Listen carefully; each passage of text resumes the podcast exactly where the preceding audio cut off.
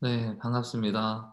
어, 오늘도 새벽 자리에 이렇게 나오신 모든 성도님들을 주님의 이름으로 환영합니다. 어, 오늘 말씀 함께 나누실 텐데요. 오늘 본문에서 어, 예수님이 조금 강한 어조로 12장에서 말씀하시는 것을 알 수 있습니다. 오늘의 본문을 더 잘 이해하기 위해서 12장 전체를 통한 예수님의 의도를 파악하는 것이 중요하다고 생각이 듭니다. 어, 그렇게 할 때 우리가 성경을 조금 더 입체적으로 볼 수 있기 때문입니다. 오늘의 말씀을 통해서 하나님이 그 자녀된 우리에게 어떠한 지혜를 주시는지 우리가 모두 깨닫는 은혜가 있기를 원합니다. 12장의 처음에는 바리새인들의 외식을 주의하라고 예수님께서 경고를 하셨고요. 다음으로 부자의 비유를 통해서 이 땅의 것이 아니라 하늘의 것에 대한 가치를 가르치십니다.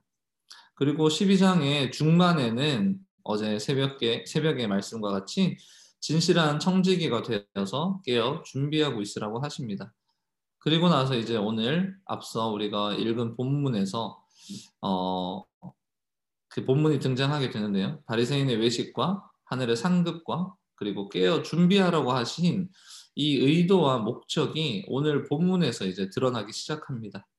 오늘 처음 읽은 49절에서 등장하는 예수님은요, 자신을 불을 땅에 던지는 모습으로 또 분쟁을 주러 오신 모습으로 설명하십니다. 49절 한번 보시면 내가 불을 땅에 던지러 왔노니 이미 이 불이 붙었다고 말씀하시기도 하고 또 내가 세상에 화평을 주려고 온 줄로 아느냐 내가 너에게 이르노니 아니라 도리어 분쟁하게 하려 함이로다 라고 강한 어조로 이렇게 말씀하시는 것을 우리가 볼 수 있습니다. 참으로 무서운 경고입니다. 그러면서 50절에는 예수님이 자신의 답답함을 말씀하기도 하십니다. 50절에 한번 보시겠습니다. 나는 받을 세례가 있으니 그것이 이루어지기까지 나의 답답함이 어떠하겠느냐. 우리는 하나님의 나라가 점점 더 다가오는 것을 알고 있습니다. 이런 하나님의 나라를 맞이하는 그리스도인들의 자세에 예수님이 답답함을 드러내십니다.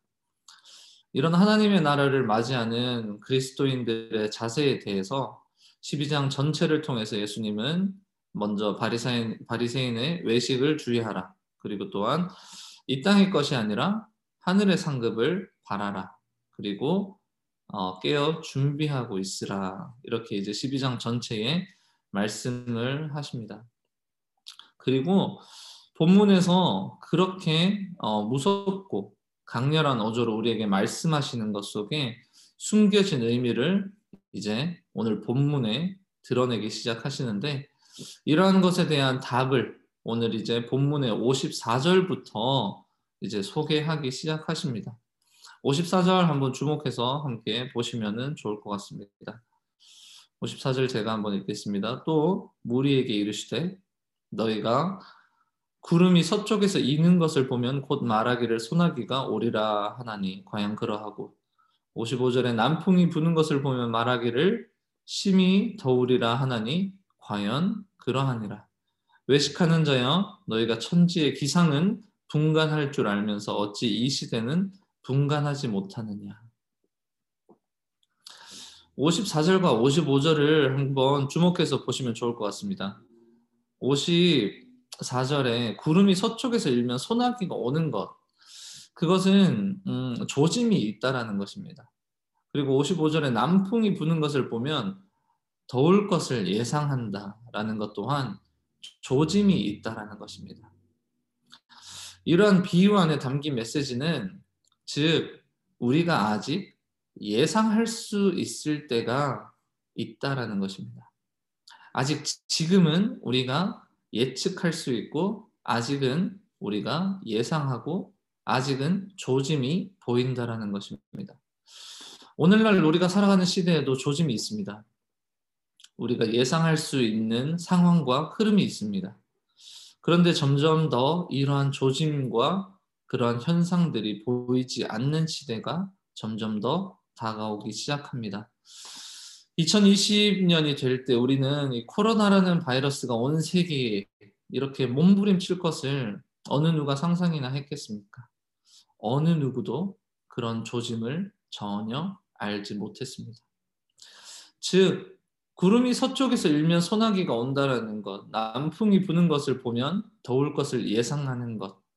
이런 것처럼 과거에는 기후의 변화를 측정하는 기계가 없어도 수많은 시간 동안 아, 구름이 서쪽에서 일면 소나기가 내렸구나. 아, 남풍이 부는 것을 보면 더웠구나. 이러한 경험들을 우리가 계속해서 목격하고 경험하는 것으로 그것들을 예상하고 예측하고 그렇게 짐작할 수 있었습니다. 그런데 이제 이렇게 일어나는 조짐들 이나 예상하는 것들에 대해서 오늘날에는 이렇게 하나씩 우리가 일어날 수 있는 일들, 예상할 수 있는 일들이 점점 더 사라지고 있다라는 것입니다. 점점점 더 세상은요, 어, 우리의 경험, 우리의 지식을 뛰어넘는 그런 존재들, 그런 일들, 그런 상황들을 자꾸 우리에게 보여주고 있습니다. 코로나 또한 전 세계가 처음 하는 경험, 경험이죠. 그런데 이것이 단지 처음 경험한 정도의 의미가 아니라 이 처음 경험하는 존재가 우리의 생활 패턴과 우리의 사고를 억지로 바꾸었다라는 것입니다. 오늘 말씀의 제목을요. 그래서 아직은 보일 때 그렇습니다. 지금 우리가 살아가는 시간은요. 그나마 아직은 보일 때입니다.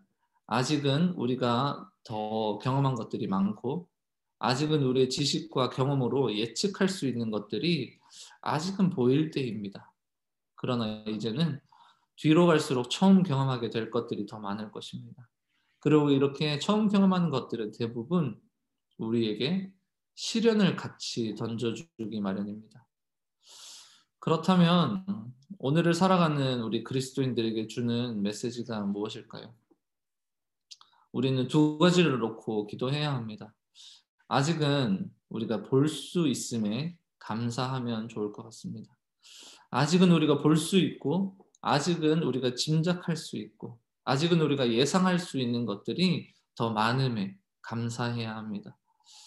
아직은 우리에게 정말 하나님에게 더 가까이 나갈 수 있는 그런 시간과 물질과 동력자가 이렇게 있음을 감사하고 이렇게 우리가 새벽에 기도하는 자들을 통해서 교회가 살아나고 있음에 감사하고 우리의 삶과 신앙이 이 어려움의 안개가 거칠 때쯤에 또한 함께 모여서 예배하는 그 감격이 있음을 또한 감사하시고 하나님의 은혜가 여전히 우리를 기다리고 있음에 감사하면 좋을 것 같습니다. 오늘 이 새벽에 정말 이 감사를 회복하시는 우리 크로스 한인 교회 모든 성도님이 되셨으면 좋겠습니다. 다른 한 가지는 우리에게 더 이상 이런 예상이 이런 조짐과 짐작과 예측 이 모든 것들이 소용이 없을 때가 온다라는 것입니다. 58절과 59절을 이제 성경은 12장을 마무리하면서 이렇게 이야기합니다. 내가 심판자 앞에 설 때가 오는데 그때 마지막 화해의 기회가 주어집니다. 58절을 한번 읽어보겠습니다. 네가 너를 고발하는 자와 함께 법관에게 갈 때에 길에서 화해하기를 힘쓰라. 그가 너를 재판장에게 끌고 가고 재판장이 너를 옥졸에게 넘겨주어 옥졸이 오게 가둘까 염려하라. 너에게 이르노니 한 푼이라도 남김이 없이 갚지 아니하고서는 결코 거기서 나오지 못하리라 하시니라. 그렇습니다. 어, 우리가 예상하고 예측하는 그 시간이 지나면은 이제 우리가 더 이상 어, 그런 거를 할 수 없는 시간이 오게 됩니다. 심판과 사망이 우리를 기다리고 있는 것이죠. 그렇기 때문에 우리는 오늘도 회개해야 합니다. 어, 내일부터 이제 볼 본문 13장에서는요. 예수님이 정말 강하게 말씀하시는 하나의 메시지가 있습니다. 우리가 회개하지 않으면 망한다라는 것입니다. 그래서 오늘 본문의 56절 말씀처럼 영적인 시대를 분간하지 못하는 우리들이 새벽에 이렇게 말씀을 듣고 하나님의 뜻을 이제 조금 더 알게 되었습니다. 그렇다면 이 시간 방금 나눈 두 가지의 기도 제목을 가지고 함께 기도하십시다. 아직은 하나님의 은혜의 시간임을 그래서 아직은 우리가 볼 수 있을 때인 것을 감사하고 짐작할 수 있음에 감사하고 아직은 하나님께서 우리에게 더 기회와 시간을 주셔서 하나님께 더욱더 가까이 나아가게 하심을 이 시간 새벽에 감사하면 좋겠습니다. 또한 한 가지 기억하시면서 그 시간이 지나 우리가 사망에 이르기 전에 하나님 오늘도 우리가 주님 앞에 보혈로 깨끗이 씻겨지기를 원합니다. 하나님 오늘도 우리가 회개하기를 원합니다. 하시면서 오늘도 감사와 회개를 우리가 모두 경험하고 이 오늘 하루를 이 아침을 시작하는 우리 모든 성도님들이 되셨으면 좋겠습니다. 이 시간 함께 그 두 가지 기도 제목을 가지고 함께 우리가 합심하여 기도하면서 나아갔으면 좋겠습니다. 함께 기도하십시다.